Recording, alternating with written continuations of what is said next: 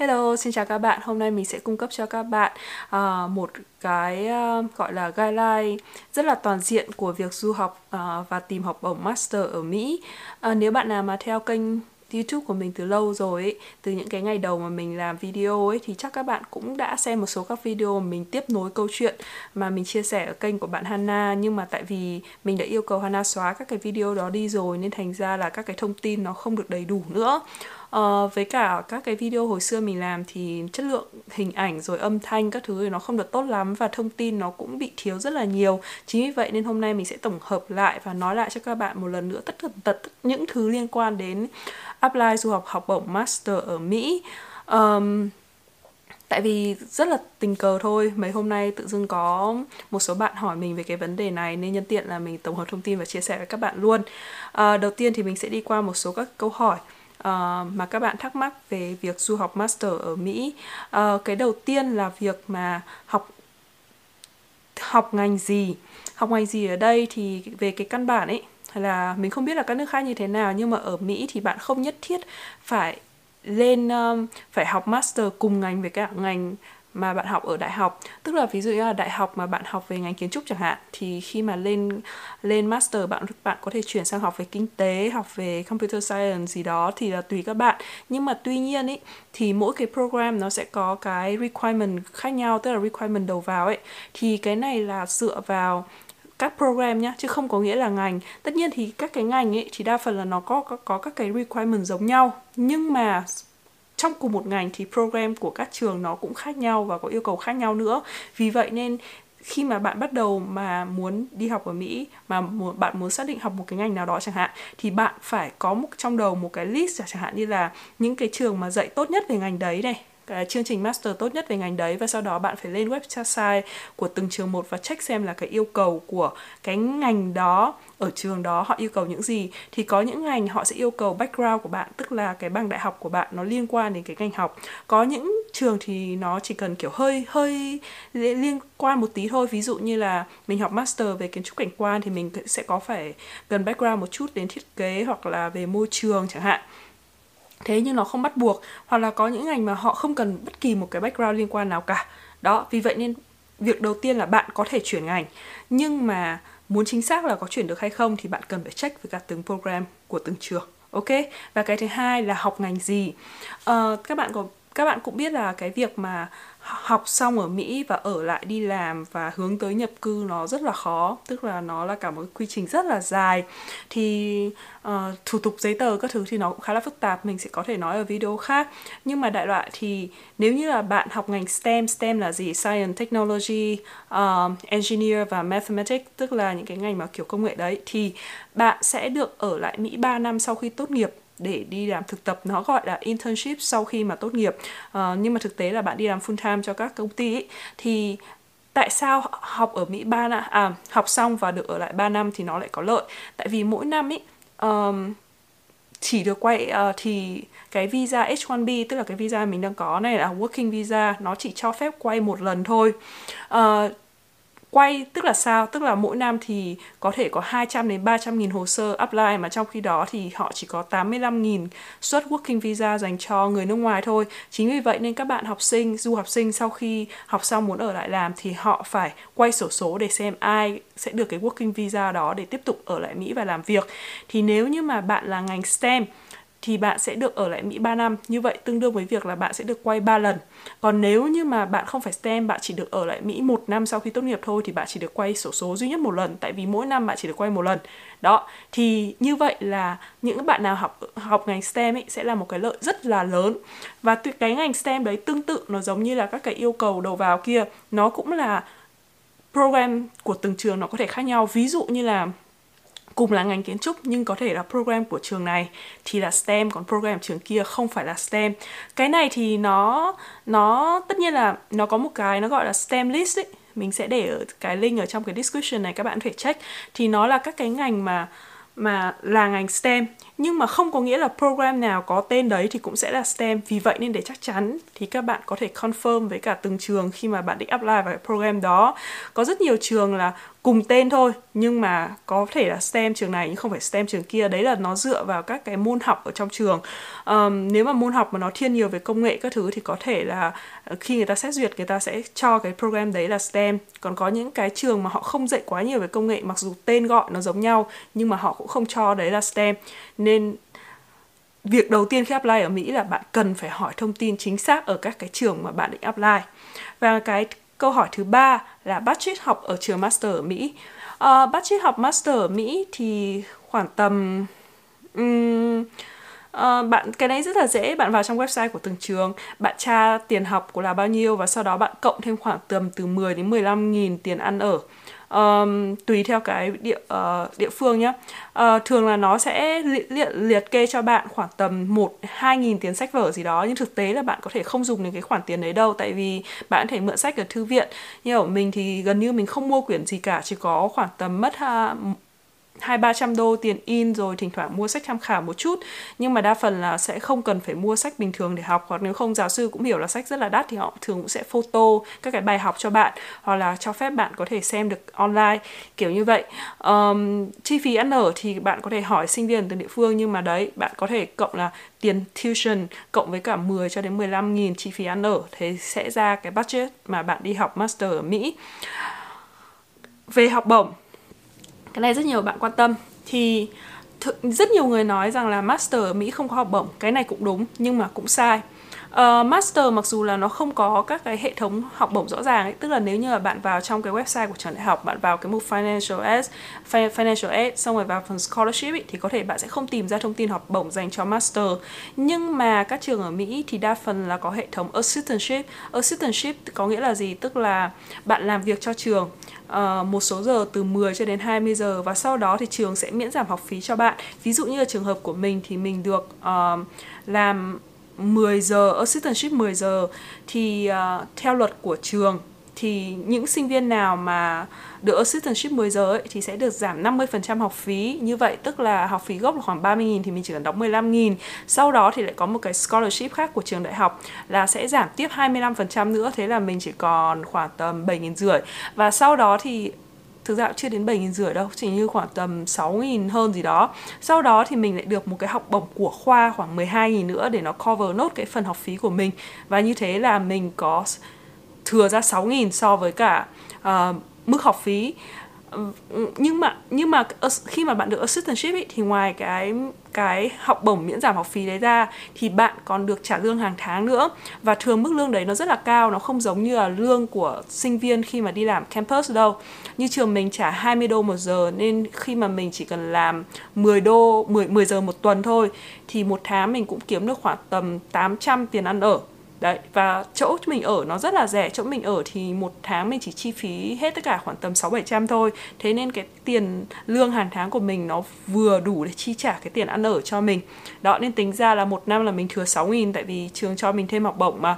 Đấy thì khi mà bạn đạt, đạt được assistantship của trường ấy, thì là gần như là bạn sẽ được đóng được giảm 50% học phí tại vì đa phần các trường sẽ có cái chính sách rằng là bạn chỉ cần đóng học phí in-state nếu như mà bạn được trường thuê làm assistantship mà học phí in-state các bạn biết là nó chỉ bằng 1 phần 2 hoặc là 1 phần 3 so với học học phí của sinh viên quốc tế rồi đúng không? Thế nên coi như khi bạn đạt được assistantship thì bạn đã được giảm 50% học phí của chương trình master rồi.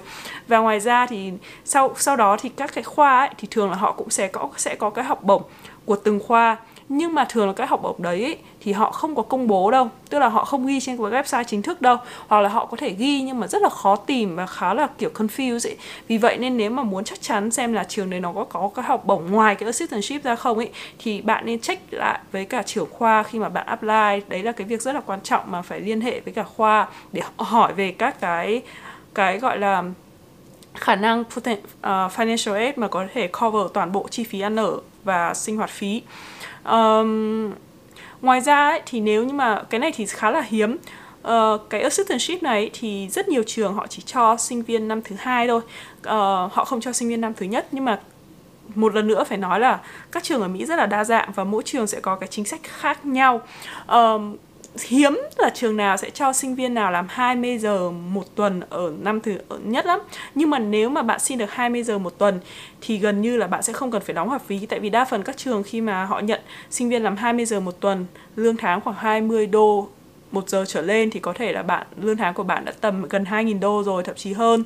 Um, đó rồi uh, đa phần khi mà bạn được nhận 20.000 20 à, giờ một tuần thì bạn sẽ được miễn giảm toàn bộ học phí uh, đấy là cái mức mà họ hay offer cho sinh viên học PhD ý, thì các bạn biết là PhD khi mà được nhận ý, thì đa phần sẽ là được assistantship luôn. Và như thế thì họ cũng sẽ làm 20 giờ một tuần. Như vậy có nghĩa là miễn học phí và được một khoản sinh hoạt phí hàng tháng là khoảng 2.000 đô gì đó. Thì nó cũng là đủ để nuôi họ và có thể là gia đình. Đó. Uh, câu hỏi tiếp theo là học thạc sĩ thì cần chuẩn bị hồ sơ những gì? Tất nhiên uh, cũng giống như là học đại học cần có trị điểm GPA uh, ờ, nhưng mà điểm GPA ở đây thì nó sẽ hơi khác nhau một chút so với cả các bạn mà ở uh, từ Việt Nam sang tức là từ các nước uh, bên ngoài Mỹ và các bạn ở trong Mỹ. Uh, nhưng mà nó có giống nhau một cái căn bản là thế này là họ không phải là quan trọng là cái con số mà quan trọng là cái thứ tự. Tức là khi mà bạn tốt nghiệp thì là bạn đứng top mấy trong trường? Uh, top bao nhiêu phần trăm? Ở Mỹ thì nó có hệ thống tại vì mình không học đại học ở Mỹ nên mình không biết chính xác nó gọi là gì nhá nên mình có thể nói sai. Nhưng mà với một cái mức điểm GPA của bạn thì nó sẽ có kiểu giống như tốt nghiệp loại giỏi loại khá nó dạy là tốt nghiệp với cum laude hay là cái gì đấy. Tại ở bên Ý bọn mình có một cái nó giống như ở tốt nghiệp tốt nghiệp loại giỏi thì nó gọi là cum laude, cum laude bọn mình hay gọi là thế. Thì ở Mỹ nó cũng có một hệ thống tương tự là bạn tốt nghiệp. Thì khi mà bạn tốt nghiệp xong thì bạn sẽ nhận mấy cái giải băng thế này uh, đeo lên trên người lúc mà bạn lên nhận bằng ấy. Đấy thì tại vì do mình không tốt nghiệp ờ, đại học ở ở Mỹ nên mình không biết là nó gọi chính xác là gì. Nhưng đại loại là nó có là chẳng như là bạn được trên 3.9 này thì bạn sẽ tốt nghiệp loại đấy này bạn được trên 3.8 này thì bạn sẽ được gọi là thế này thế nọ thế kia. Thì cái ranking đấy cái thứ tự đấy của bạn cái đấy mới là cái quan trọng chứ không phải là chính xác con số GPA của bạn nhé tại vì mỗi trường ý, thì họ có thể là xếp cái thứ tự đấy nó khác nhau xếp cái mức độ đấy nó khác nhau. Và có những cái trường ấy, điểm GPA rất là dễ nhưng có những cái trường điểm GPA rất là khó. Ví dụ như là Carnegie Mellon mà chỗ trường mình học trường chồng mình học ấy thì 3.75 ấy thì vẫn chưa phải là A. À nhầm tất cả điểm A thì, thì nếu mà tất cả điểm là A hết ý, thì cũng chỉ được 3.75 thôi chứ không được 4.0 nhưng mà ở bên Iowa State thì nếu mà tất cả A hết thì bạn sẽ được 4.0 đó thì mỗi cái trường thì cái điểm GPA nó nó sẽ có cái khác nhau một chút. Vì vậy nên khi mà người ta apply vào ấy, thì cái người ta quan tâm nhất đấy chính là cái percentage percentile của bạn mình không biết là gọi percentage hay là percentile. Ở trường hợp này tức là chẳng như là bạn là top 10% sinh viên hay là top 1% sinh viên hay top 5% sinh viên. Tương tự thì nếu như bạn apply từ bên ngoài Mỹ thì nó sẽ là bạn tốt nghiệp đứng thứ hai thứ ba trường hay là top 10 uh, ờ, sinh viên đứng đầu chẳng hạn. Thì hồi xưa mình tốt nghiệp thì là mình đứng thứ ờ, ba trường đầu ra. Uh, không phải ba trường ba khoa uh, khoa kiến trúc ấy. Đấy thì mình là đứng thứ ba đầu ra uh, đầu vào thì mình đứng thứ hai. Tức là người ta sẽ quan tâm đến cái thứ bậc của bạn nhiều hơn là thực là thực tế con số nó như thế nào. Còn uh, những bạn nào mà được điểm GPA mà kiểu hệ số 10 ấy, thì một số trường họ sẽ bắt bạn quy đổi sang hệ số 4.0 qua một số cái đơn vị mình lâu rồi mình làm mình không nhớ chính xác là đơn vị gì mình có thể check lại. Thì cái thì các bạn phải nhớ nhưng cái này là theo yêu cầu của từng trường không phải là trường nào cũng yêu cầu cái đấy. Mà như hồi xưa mình apply thì mình rất là hạn chế là trường nào yêu cầu mình quy đổi. Tại vì cái thủ tục nó cũng rất là nhằng mà lại phải còn trả thêm tiền cũng phải tầm gần 200 gì đó để làm cái thủ tục quy đổi đấy. Và cái yêu cầu thứ hai của nó là các cái điểm quy chuẩn là TOEFL, IELTS, GRE và GMAT TOEFL IELTS thì đơn giản rồi. Mỗi trường họ sẽ có một quy định khác nhau Mà thông thường cái điểm căn bản của nó là TOEFL trên 90 hoặc là trên 80 um, IELTS trên 7.5 Ngoài ra thì có GRE và GMAT. GRE và GMAT là gì? Nó giống như kiểu SAT ý, nhưng mà nó dành riêng cho dân master. GRE là dành cho các ngành khoa học xã hội, còn GMAT là dành ngành dành cho các cái ngành kinh tế. Um, GRE và GMAT ý, thì thường là các trường sẽ không có minimum requirement trừ các cái trường ở trong Ivy League hay là các cái trường Ivy League hay là các cái trường top thì họ sẽ có cái minimum requirement nhưng mà không có nghĩa là nếu bạn không đạt minimum requirement thì bạn sẽ không được học bổng uh, gọi là học bổng không phải nhưng mà như trường hợp của mình hồi mà mình apply Virginia Tech thì cái điểm GRE của họ yêu cầu verbal là 156 mà mình chỉ được 150 thôi. Điểm viết họ yêu cầu là được trên 4.5 hay là trên 5 gì đấy thì mình chỉ được có 3 thôi. Hồi đấy điểm GRE của mình khá là thấp. Đó thế mà trong khi đó thì sau đấy họ cũng cho mình học bổng tương đối gần như có thể nói là 95% sau đó thì mình chỉ cần đóng 10 5.000 thôi 5.000 một năm ấy. À, đã bao gồm tiền ăn ở ấy. Đấy thế thì không có nghĩa rằng là bạn không đạt minimum requirement thì bạn sẽ không đạt được cái gì hết. Um, nó chỉ là một cái điểm mà để gọi là kiểm tra cái khả năng bạn có thể học được ở trường hay không. Uh, một số trường thì họ cũng không yêu cầu điểm GRE hay là GMAT nhưng nếu như bạn có điểm GRE hay là GMAT thì nó sẽ là một cái lợi thế để bạn có thể apply cái vị trí assistantship. Tại vì assistantship ấy thì nó có hai dạng một là research và hai là dạng teaching. Research là giống như kiểu bạn phục vụ các cái nghiên cứu thì nó sẽ yêu cầu cái khả năng từ vựng của bạn rất tốt. Tại có thể bạn sẽ phải viết lách nhiều đọc nhiều tài liệu. Đấy. Uh, còn xong còn nếu mà là teaching thì nó cũng tương tự cái nó họ cũng yêu cầu cái vốn từ vocab của bạn cũng rất là tốt và bạn cũng phải đọc rất là tốt. Chính vì vậy nên nếu như bạn có điểm GRE và GMAT cao thì người ta sẽ có thể tin tưởng hơn rằng là khi mà bạn làm cái vị trí assist assistant đấy thì bạn có thể làm tốt công việc của bạn. Nên nó sẽ là một cái lợi thế. Điểm TOEFL và IELTS thực ra là nếu như bạn được 8.5 hay 9 hay là 8 ý, thì nó sẽ không chênh nhau lắm. Nó sẽ khác nhau giữa một bạn được 6.5 và 8 nhưng mà nếu mà 8 và 8.5 thì nó sẽ không phải là cái để quyết định học bổng của bạn. Um, thế nên nó chỉ bạn chỉ cần làm cho nó ở cái mức mà giỏi thôi tức là họ sẽ xếp như kiểu giỏi khá ok đấy. Mà cái có thể quan trọng hơn sẽ là cái khả năng nói tại vì rất có thể là các trường sẽ offer bạn là phỏng vấn.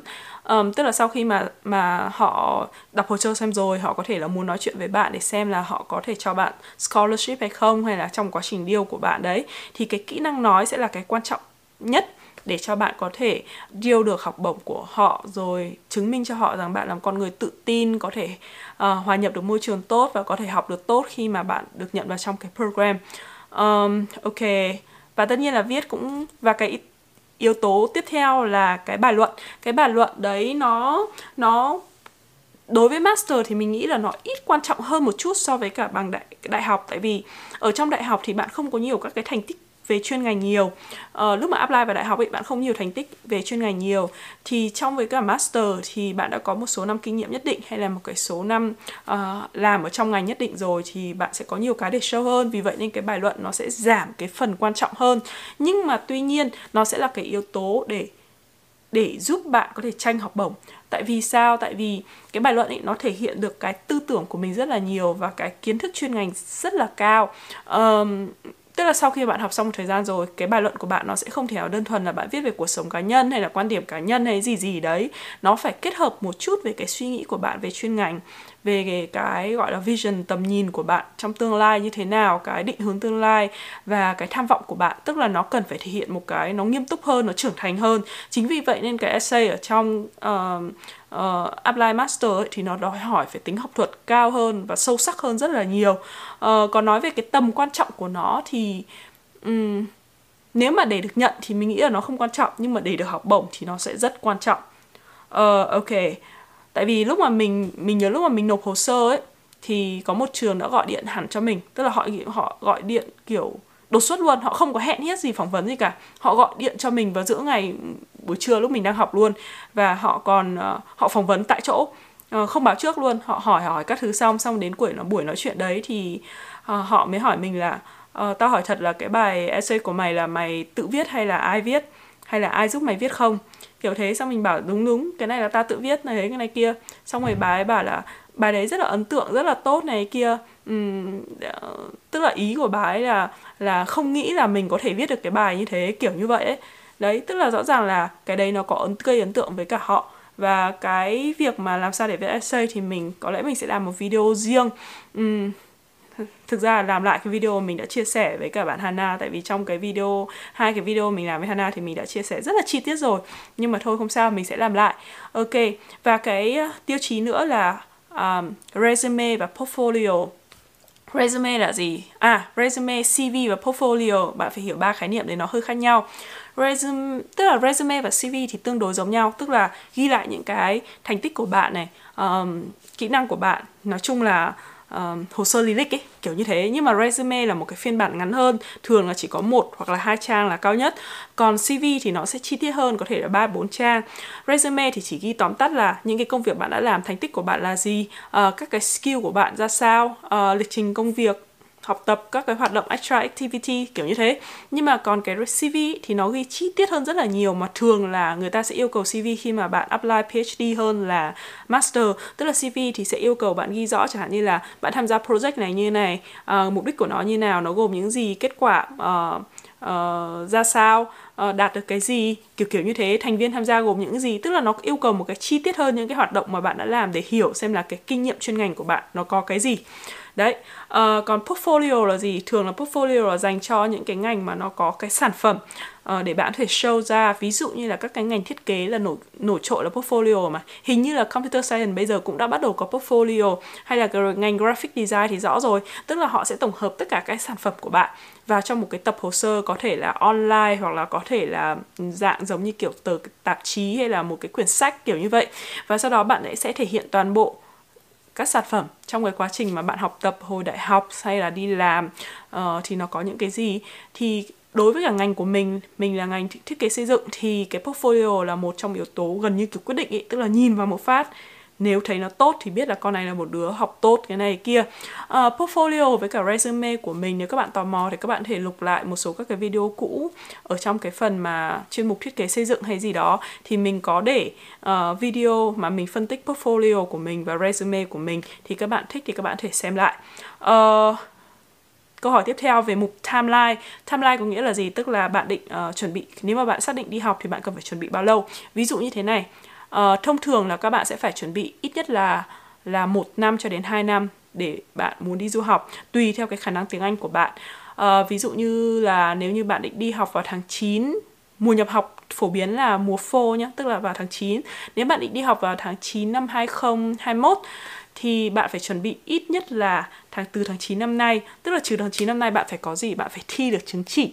Uh, thì rõ ràng là cái khoảng mà trước tháng 9 năm nay thì đó là do cái khả năng tiếng Anh của bạn đúng không? Tức là tiếng Anh của bạn đã tốt rồi thì có khi bạn chỉ cần ôn 1 2 tháng, bạn ôn từ tháng 6 đến tháng 9 bạn đi thi. Còn nếu mà chưa tốt thì bạn phải ôn từ tháng 9 năm ngoái cho đến tháng 9 năm nay hoặc thậm chí là vài năm trước đó. Ok, nhưng mà cứ tính là đến tháng 9 là bạn sẽ phải có tất cả các cái điểm chứng chỉ GRE, TOEFL, GMAT, IELTS, anything uh, mà nếu mà bạn muốn và trong tháng 9 đấy cái mùa upline nó sẽ từ tầm từ tháng 9 thực ra là từ tháng 11 tại vì đa phần các deadline là từ tháng 11 nhưng mà nếu như bạn apply sớm hơn 1 2 tháng so với deadline thì cũng càng tốt. Vì vậy nên mình sẽ tính là mùa apply từ tháng 9 cho đến khoảng tháng 3 Tại sao mình nói tháng 3? Tại vì đa phần các cái trường mà cho học bổng hay là assistantship ý, thì thường là họ sẽ close hồ sơ vào tháng 3. Nếu như bạn apply sau tháng 3 thì bạn có thể được nhận nhưng cái khả năng mà bạn được assistantship rồi học bổng nó sẽ rất là thấp tại vì học bổng họ đã cho các cái sinh viên khác rồi. Đó, thế nên mình sẽ nói là từ tháng 9 đến tháng 3 là khoảng thời gian mà bạn sẽ apply các trường. Các trường mà ranking càng cao thì thường là cái deadline của nó càng sớm. Có thể là mấy cái trường mà top ấy hay là Ivy League ấy, thì nó là thường là tầm tháng 11 gì đó. Một số các trường kém hơn thì có thể nó kéo dài đến giữa tháng 3 3, cuối tháng 3 đó nhưng mà đa phần là tất cả sẽ close vào tháng 3 uh, 15 tháng 3 thường là cái hạn hoặc là đầu tháng 4 hiếm lắm nên có đầu tháng 4 nếu mà có scholarship. Thì như thế đấy là cái mùa apply đúng không? Uh, và sau đấy thì từ sau tháng 3 đấy thì chủ yếu chỉ là quá trình mà bạn sẽ điêu học bổng thế nào gọi là điều họ bẩm? Tức là sau khi mà bạn nhận hồ sơ xong nhận à, nhầm sorry nhận admission xong admission là gì? Là cái thư mà nói rằng là uh, xin chúc mừng mày đã được nhận vào program. Thì sau khi bạn được nhận xong thì chưa chắc là cái offer scholarship của nó đã là cái quyết định đâu. Tức là có thể là một trường khi mà nó nhận nhá. Lúc mà mình được nhận mình apply 4 trường thì ba trường nhận mình. Và thời điểm mà họ cho mình admission ấy thì chỉ có duy nhất trường Iowa State cho mình một nghìn một năm. Tức là số tiền quá ít nó chả giải quyết được vấn đề gì. Và sau đó thì quá trình sau khi quá trình mình điêu học bổng xong thì ba trường còn lại họ đã tất cả đều tăng giá lên và cho mình học bổng. Một trường cho mình uh, một trường thì mình phải nộp tức là mình không nhớ tổng số tiền họ cho đâu mình chỉ nhớ số tiền mình phải đóng thôi. Tại vì mình nhà nghèo mình chỉ quan tâm số tiền mình đóng thôi còn số tiền mà họ cho mình chả quan tâm. Thì đại loại là một trường thì mình sẽ phải nộp 10.000 một năm một trường thì mình phải nộp 5.000 một năm và một trường thì mình thừa 6.000 một năm. Và dĩ nhiên thì mình đi theo cái trường mà cho mình thừa 6.000 một năm rồi. Đấy thì các bạn có thể thấy là sau khi mà họ cho mình cái admission xong cho đến cái thời điểm mà mình nhận, nhận accept ấy, mình accept cái offer thì mình sẽ Ờ, uh, enroll vào trường. Enroll có nghĩa là bạn chính thức là đồng ý vào trường bạn đưa tiền đặt cọc và xác định là bạn sẽ học cái trường đó. Thì từ admission cho đến cái thời điểm bạn accept cái offer và enrollment sẽ khoảng kéo dài khoảng 1 đến 2 tháng. Đó thì trong thời gian đó bạn có thể deal qua deal lại học bổng. Uh, uh, bây giờ mình sẽ nói về cái điều học bổng. Cái điều học bổng thì thực ra về căn bản ý nó chỉ là đơn giản rằng là khi mà apply bạn nên apply vài trường ở các cái mức độ ranking khác nhau uh, như mình thì mình cứ chọn là kiểu top tức là mình lúc này mình chọn program ấy thì mình sẽ là search là uh, top university uh, nhầm sorry top master program ở uh, cái gì đó của ngành của mình. Và sau đó thì mình sẽ chọn là trường ở top 1, top 2, trường ở top top 4, top 5 tức là cứ cách một chút. Tức là mình sẽ giải hồ sơ ở các cái tầm khác nhau. Và sau khi mà mình được nhận admission rồi thì mình sẽ bắt đầu đánh từ cái trường mà thấp nhất. Đánh trường thấp nhất là gì? Ờ, uh, deal tức là đơn giản là bạn chỉ cần viết thư cho trường này viết thư cho trường kia và nói rằng là um, uh, ờ, tao rất là muốn vào trường mày nhưng hiện tại là tao đang có offer ở bên trường này trường kia. Liệu mày uh, có thể uh, uh, cho tao một chút financial aid hay là một cái cơ hội để tao có thể trang trải học phí được không? Hay thế này tức là cái này nó sẽ là con dao hai lưỡi nhá. Cái này phải rất rất rất rất là khéo tại vì không có trường nào nó muốn là bạn kiểu um, kiểu chơi mèo vườn chuột với nó trường nào cũng, bạn cũng phải thể hiện rằng là bạn rất là muốn học trường nó và thực sự là quan tâm đến trường nó và các trường họ cũng sẽ hiểu rằng là khi bạn apply thì bạn không phải mình up, không phải apply mình trường nó mà họ sẽ, mà bạn sẽ apply nhiều trường khác nhau. Chính vì vậy nên nếu như mà các trường thực sự thích bạn thì họ sẽ sẵn sàng tăng giá lên để kéo bạn lại trường của họ. Tại vì khi mà có một sinh viên tốt ấy vào trong trường ấy thì nó sẽ có lợi rất là nhiều cho cái program của họ để thúc đẩy các sinh viên khác này rồi kiếm được cái nếu mà bạn ra trường mà tốt nghiệp làm công việc tốt thì sẽ có một cái đội ngũ alumni tốt này rồi còn có thể là encourage những cái sinh viên ở đằng sau cái từ các mối connection của bạn hay là từ cái đất nước mà bạn đến này. Nói chung là một sinh viên tốt thì rất có lợi cho cái program. Chính vì vậy nên khi mà họ uh, biết là bạn cũng apply các trường khác thì họ rất là tò mò là bạn apply trường nào. Cái này bạn nào apply sẽ biết là bao giờ. Ờ, khi mà bạn hồ sơ thì bọn nó sẽ hỏi là ngoài trường tao ra thì bọn, thì mày có apply các trường nào khác không? Mày thể kể tên không? Thì trong hồ sơ bạn sẽ kể tên như thế. Và kể cả khi mà bạn, nếu mà bạn từ chối offer của họ thì họ cũng sẽ hỏi rằng là tao có thể hỏi là mày định đi học trường nào được không? Nếu như mà cái trường mà bạn nói nó là đối thủ của họ thì họ sẵn sàng bảo là ừ, nếu bây giờ bọn tao cho mày thêm tiền đấy thì mày có thể học tiếp trường tao không? Chuyện này hoàn toàn xảy ra nhá xảy ra với mình và xảy ra với cả bạn mình rất nhiều người như thế rồi. Thế nên đấy là cái quá trình điêu học bổng. Tức là bạn đưa thông tin bên này và đưa bên kia, cho bên kia để hai bên cùng cân nhắc nhau để xem xem là họ có thể tăng cái mức tiền lên để hấp dẫn bạn, để bạn đến trường không. Cái này thì hoàn toàn là bình thường, nó không phải cái gì gọi là lươn lẹo cả. Nhưng mà tại sao mình nói là nó phải khéo? Là tại vì bạn không thể nào mà thể hiện ra là bạn chỉ nghĩ đến tiền. Tức là bạn phải, đồng thời phải thể hiện ra là bạn có yêu thích cái program của họ bạn thực sự muốn cống hiến cái program của họ như thế thì nó mới mang tính thuyết phục là nếu như bạn vào program đấy của họ thì bạn sẽ mang lại lợi ích cho họ và cống hiến cho họ chứ không phải chỉ đơn giản rằng là họ cho bạn tiền và bạn chạy đến đó. Đó thế nên nó bạn cũng phải thể hiện cái một sự khéo léo để cho họ thấy rằng là bạn sẽ mang lại lợi ích cho họ và bạn thực sự muốn cống hiến cho họ. Đó thì cái quá trình điêu của mình thì mình khi mà bạn đã có ví dụ như là bạn có tất cả các offer từ các mức khác nhau thì bạn sẽ đánh từ cái trường thấp nhất. Thì bạn bảo là um, có cái trường cao hơn chỉ cần nói tên thôi không cần nói ranking thì họ tự biết là cái trường cao hơn ấy đã nhận bạn. Thì dĩ nhiên là nếu mà bạn được nhận trường cao hơn thì họ phải tăng giá đúng không? Thì mới kéo được bạn. Thế là họ sẽ phải tăng giá lên để kéo bạn.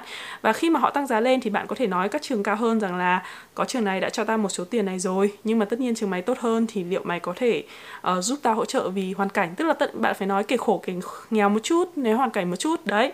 Thì sau đấy thì trường tốt hơn họ cũng có thể sẽ tăng giá và sau đó lại quay lại nói với trường thấp hơn rằng là trường này đã tăng giá và hai trường nó sẽ có thể tăng giá lên.